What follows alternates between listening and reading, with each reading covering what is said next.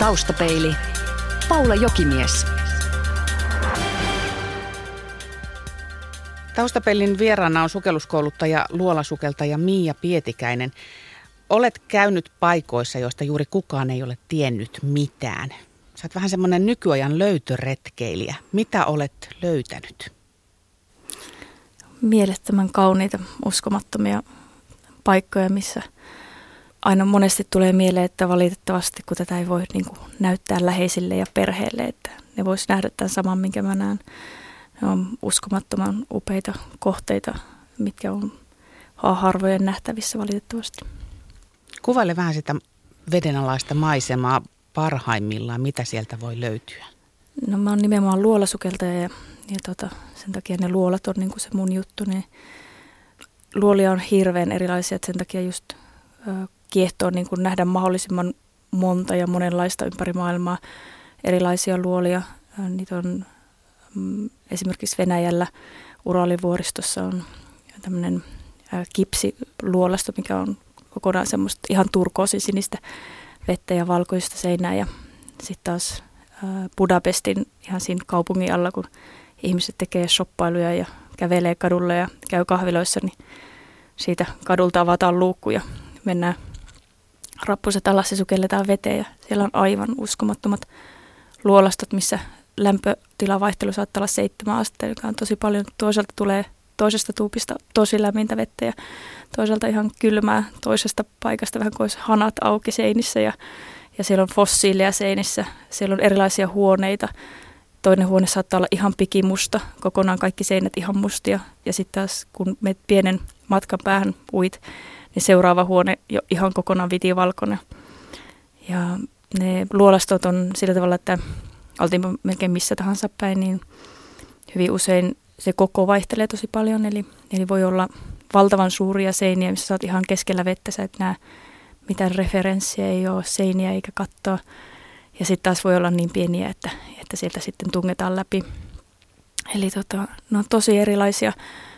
Norjassa on mun mielestä mielettömän, mielettömän kauniit luolat, että siellä on semmoisia niin suklaa lastuja pisteli seinistä, kun se vesi, mikä virtaa niissä luolastoissa, niin se hioo sitä kiviainesta ja, ja tota, tekee sitten toiset kiviainekset jää ja toiset hioutuu pois, niin sieltä tulee niin erilaisia, erilaisia ää, profiileja niistä kivistä ja ne, ne muodostelmat ja värit on mielettömän kauniita. Siellä on kaikkea suklaasta, hopeaa ja kultaa.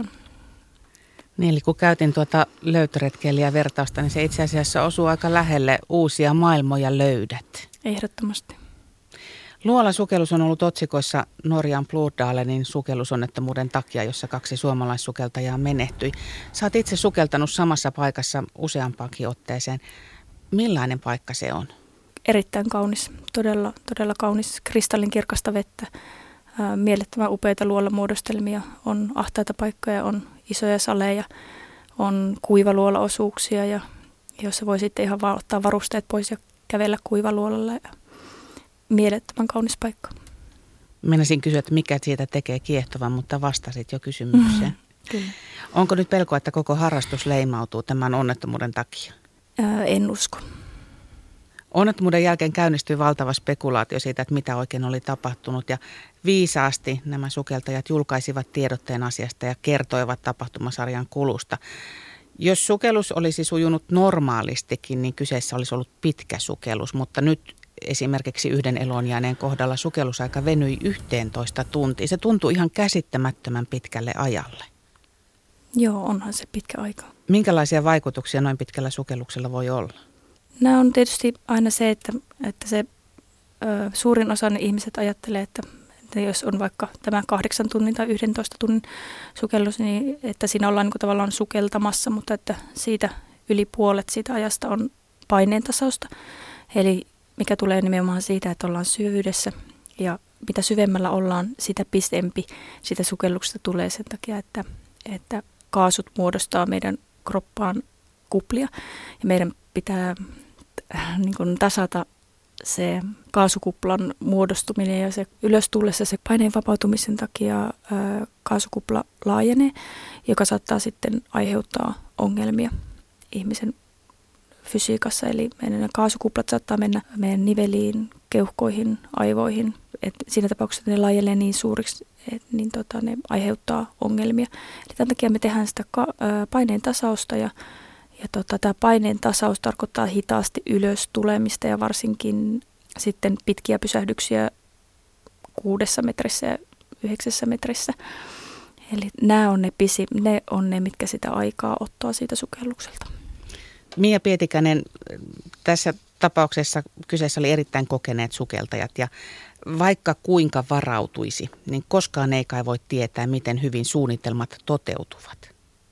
Näin se on. Ei se, tässä lajissa kuitenkin tapahtuu aika vähän onnettomuuksia, että tietysti huonosti tunnettu laji siinä mielessä niin kuin ei, ei ole joka päivä otsikoissa, että sitten nousee tämän tyyppisten tapausten takia otsikoihin, mutta ei tapahdu paljon onnettomuuksia ja näin se vaan menee, että joskus on huono päivä.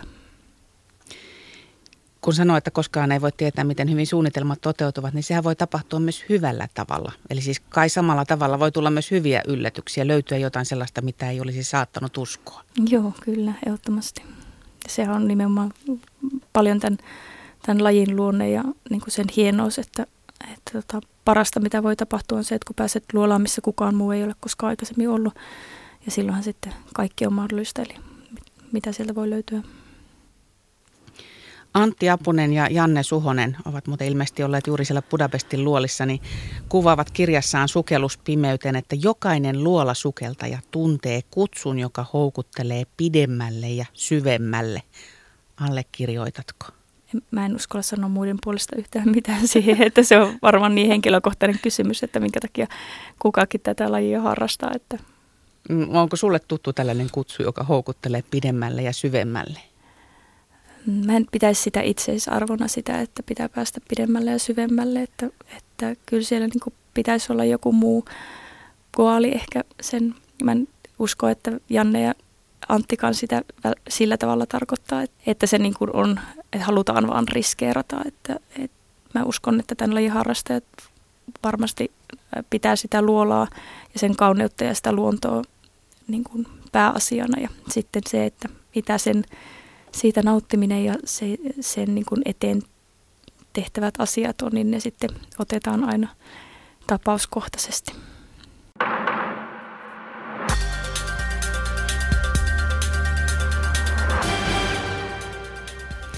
Taustapeli vieraana on sukelluskouluttaja, luolasukeltaja Mia Pietikäinen. Sä olet juuri tullut Ranskasta ja ilmeisesti aika pian Kiinaan lähdössä. Kiinassa olet käynyt ja se oli semmoinen omanlaisensa ainutlaatuinen keikka, jos olen oikein ymmärtänyt.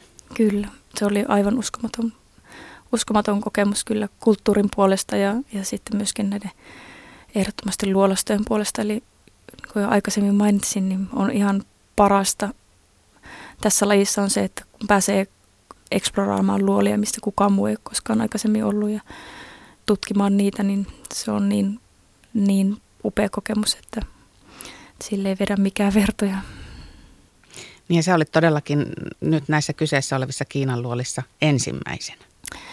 No joo, kyllä, että siellä on ää, noin 300 tämmöistä ikkunaa tai luolamahdollisuutta ja niistä on vielä joku 250 tutkimatta. Ja niissäkin sitten, mitkä on tutkittu, niistä on aika matalia syvyyksiä. Eli sitten siinä mielessä meille, jotka syvempiä luolasukelluksia tekee, niin on vielä mahdollisuuksia niissäkin luolissa. Eli sitten pisemmälle tehdä, mutta että aivan uskomaton paikka kyllä. No kuten kerroit jo, niin Venäjän Uralilla olet sukeltanut, sitten tosiaan tuolla Kiinassa, Meksikossa, Taimaassa, Kanarialla niin edelleen. Mikä on yksi ylitse muiden? Sitä aina kysytään, mutta siihen on vaikea, vaikea vastata. Jokaisella luolalla niin oma persona ja, ja ne on niin eri tavalla hienoja, että, että toi Kiina on ehkä mulle niin kuin intohimoinen kohde nyt niin kuin sen tavallaan unikkiuden takia. Se on niin kuin kovin juttu, mutta sitten, ja Budapest on sen myöskin hyvin, hyvin persoonallinen luola ja siitä on niin kuin hyvät muistot. Mutta sitten myöskin on pakko siihen kärkikolmioon niin nostaa myöskin nämä Norjan luolat, eli tämä Plura ja vieressä oleva Liit Yoga, mitkä on sitten jotenkin värityksiltään ja näin, niin mielettömän ja myöskin tämän näkyvyyden puolesta niin mielettömän upeita. Sä et itse asiassa ihan valtavan kauaa kuitenkaan lajia on harrastanut, reilut kymmenen vuotta ja olet, kai niin voi sanoa, että noussut sukeltajien eliittiin. Millä ominaisuuksilla tullaan hyväksi sukeltajaksi?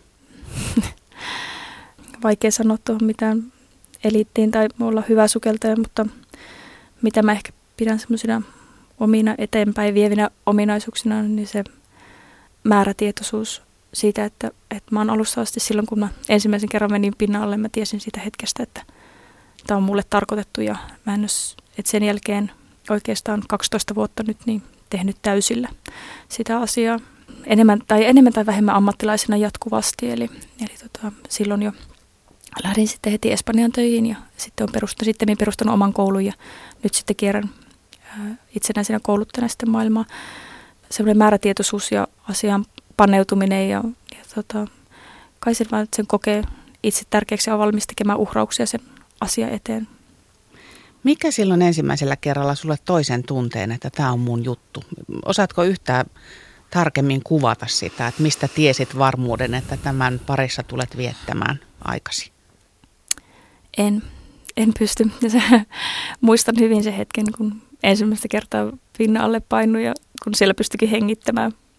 Se oli jotenkin ihan semmoinen päätäyttävä tuntemus ja, ja sama tapahtui sitten, kun myöhemmin menin luolaan, eli ihan samantyyppinen, että sitten kun oli jo sukeltanut avovedessä jonkun aikaa ja kun ensimmäistä kertaa huomasi, että nyt on kiveä sekä oikealle että vasemmalle ja vielä pään päälläkin se tunne edelleenkin, että kun esimerkiksi avovedestä mennään luolan sisälle, niin, niin se tunne siitä, että on sen kiven ympäröimänä, niin se on vaan jotenkin semmoinen tunne, että mä olen siellä, missä mun pitää olla, että tämä on mun oma elementti, että täällä mulla on varma olla. Mielenkiintoista, koska sitten tällaiselle, joka ei ole sukeltanut ja ajattelee sitä, sitä maailmaa ja kun sanoit, että kiven ympäröimänä, niin mullehan ensimmäinen on tietysti semmoinen ahdistunut tunne tai ahdistava tunne ja siitä tulee mieleen se, että miten, miten saa testattua sen, että ei panikoidu. Voiko sitäkin esimerkiksi oppia? Varmasti mielenhallintaa pystyy oppimaan, että oikeastaan tekniikkasukelluskoulutuksessa hyvin pitkälti koulutus tähtää siihen, että, että hallitaan nimenomaan, kontro, pystytään kontrolloimaan sitä omaa mieltä ja stressitilaa, että syvä ja, syvä ja luolasukelluksessa ja se stressinhallinta ja oman päänsä hallinta on oikeastaan kaikista tärkein ominaisuus. No voiko olla sellaista ihmistyyppiä, jolle sukeltaminen ei kerta kaikkiaan vaan sovi? En usko. Harrastajilta kun kysyy, että mikä sukelluksessa kiehtoo, niin vastauksina tulee tämmöiset vapauden tunne ja painottomuus ja sitten tämän maailman hahmottaminen uudella tavalla, sitten on tätä itsensä ylittämistä. Mutta voiko esimerkiksi tällainen riskinottaja olla hyvä sukeltaja? Teknisesti varmasti voi olla hyvä sukeltaja. Se riskinoton halu tai raja, niin se sitten varmaan pitää määritellä tapauskohtaisesti, että mua kyllä henkilökohtaisesti huolestuttaisi, jos, jos niin kuin lähtökohta on se, että halutaan ottaa riskejä tai mennä vaan aina vaan niin kuin pidemmälle tai että jos se on niin kuin ainoastaan semmoinen rajojen rikkominen ja riskin ottaminen, että se on se lähtökohta harrastukselle, olipa se sitten mikä tahansa saati tämmöinen, niin, niin tota, on kyllä huole, kuulostaa kyllä vähän huolestuttavalta. No voitko sä esimerkiksi yrittäjänä ja kouluttajana sanoa, että unohda koko homma? Vai Ei. onko maksava asiakas aina oikeassa? Ei missään tapauksessa. Mä oon sanonut sen kyllä useita kertoja ja tulen sanomankin, että kyllä asenne on tässä harrastuksessa kaikista tärkein. Yleensä kai sukelletaan pareittain tai ryhmässä. Voiko sukeltaa yksin? Voi. Se yksi sukellus ei ole oikein minkään organisaation suositus, eikä sitä, Suomessa on kyllä hyvä kulttuuri siitä, että Suomessa ei juurikaan yksin sukelluksia tehdä. Maailmalla se on jo paljon yleisempää. Se, tässä kohtaa mä ehkä ottaisin esille sen, me puhutaan nyt tässä yleisesti sukelluksessa, mutta on niin kuin erotettava kaksi asiaa, eli ihan urheilusukellus, mitä suurin osa sukeltajista harrastaa, ja sitten tekniikkasukellus, mistä me puhutaan nyt esimerkiksi luolasukelluksen tai syväsukelluksen yhteydessä. Ja tota, nämä urheilusukellus, joka tapahtuu alle 40 metrin syvyydessä ja ilman minkäänlaista kattoa päällä, niin niin se on erittäin hyvä, rento, turvallinen ja suositettava ja laji äh, hyvin monenlaisille ihmisille, jopa niin kuin ihmisille, joilla on erilaisia liikunnallisia tai muita rajoitteita, jotka estää harrastamasta monia muita lajeja, niin tämmöinen urheilulaitesukellus on erittäin hyvä vaihtoehto. Sitten tekniikkasukellus taas, missä sukelletaan jonkun katon alla, ollaan hylyssä tai luolassa tai, tai dekompressiokaton alla, eli tämän paineentasauskaton alla, mikä tarkoittaa syvempiä, pidempiä sukelluksia, niin, niin siinä kohtaa sitten sanotaan, että, että se harkinta pitää olla henkilökohtaisella ja myöskin kouluttajan tasolla sitten ihan toisenlaista. Mä tein pikkusen erilaista jakoa, kun sä jaoit urheilusukeltaja ja tekniikkasukeltaja. Mä mielessäni mietin, että tavallinen turistisukeltaja etsii kauniita koralleja tai kaloja ja hylkysukeltaja sukeltaa uteliaisuuttaan tai aarteen toivossa, mutta mitä luolasukeltaja etsii? Mm, ei se välttämättä etsi mitään. Syvintä, ahtainta, pimeintä kolkkaa? Em, äh, ei välttämättä. Et ihan niin kuin sama syy, miksi, miksi sä lähdet kävelylle talviseen metsään tai rannalle tai muuta. Se on kaunista. Sä nautit siitä maisemasta ja sä nautit siitä rauhallisuudesta. Luola on kaikista rauhallisin paikka. Siellä ei kuulu minkäännäköiset äänet, siellä ei, mikään ei oikeastaan muutu. Kaikki, siellä on todella paljon nähtävää ja todella paljon niin kuin, kauniita asioita. Eli ihan sekin voi olla niin kuin se lähtökohta, ei niinkään se tavallaan riskin ottaminen. Niin, tai aina uuden löytäminen. Niin.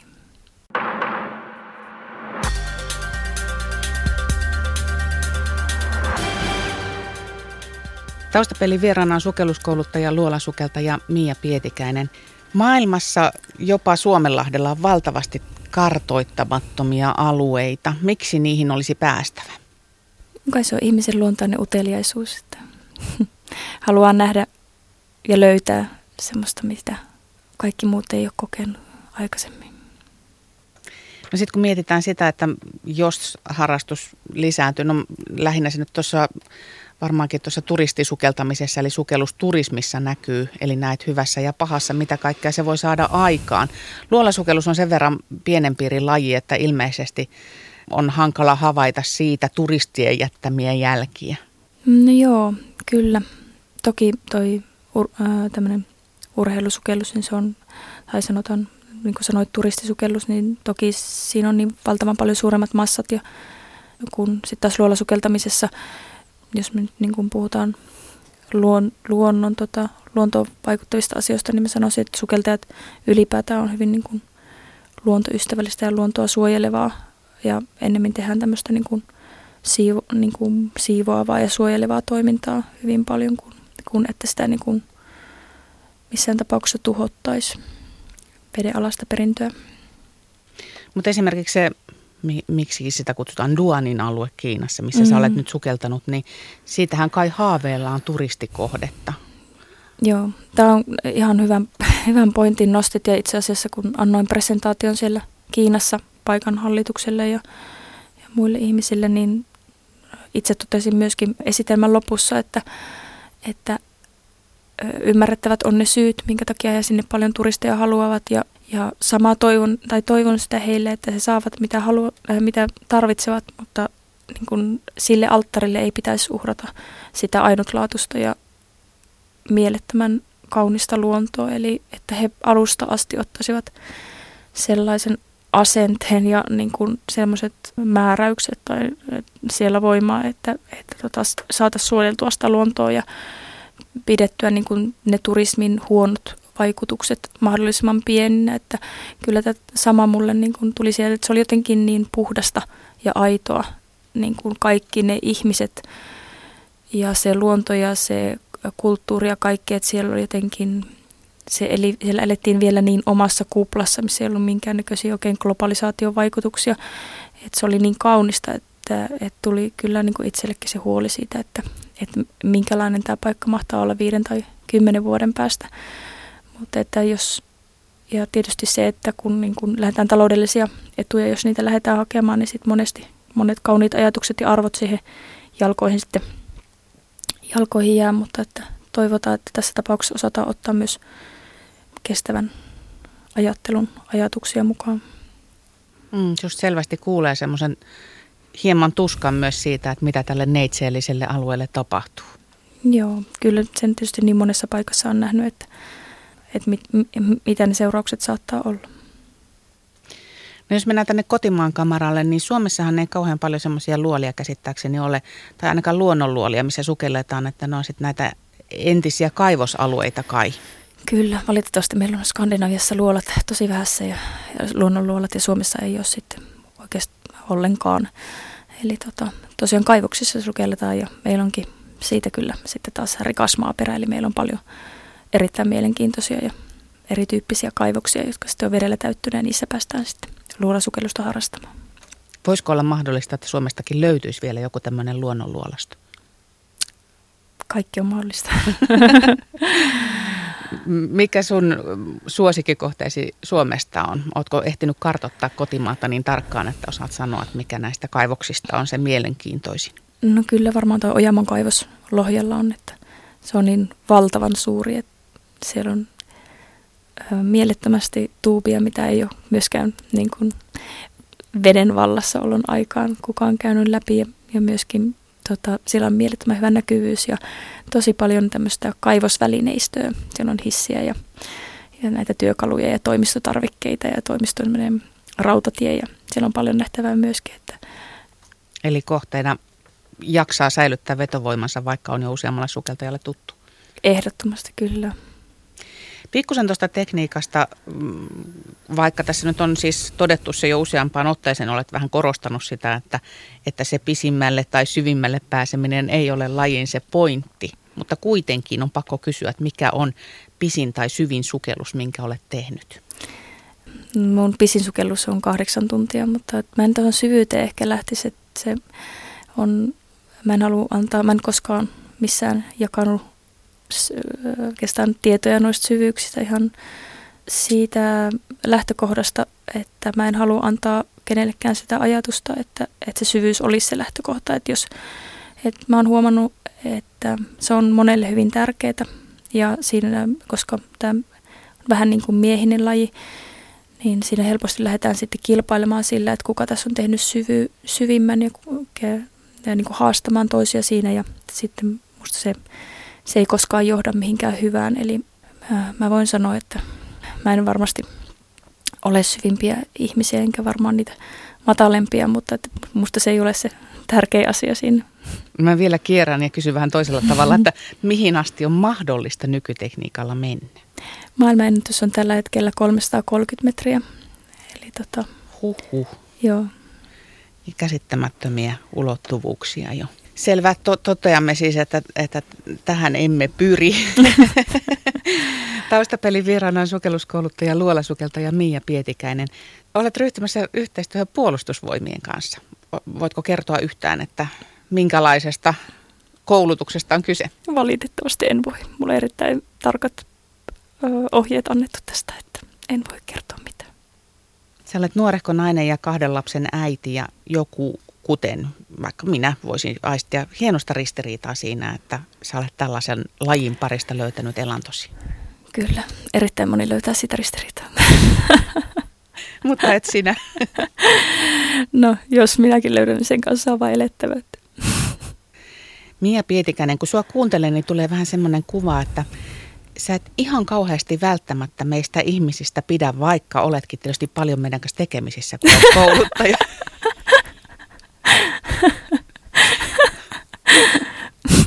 Mitä tuo voi sanoa? Meni, menikö yhtään oikeaan?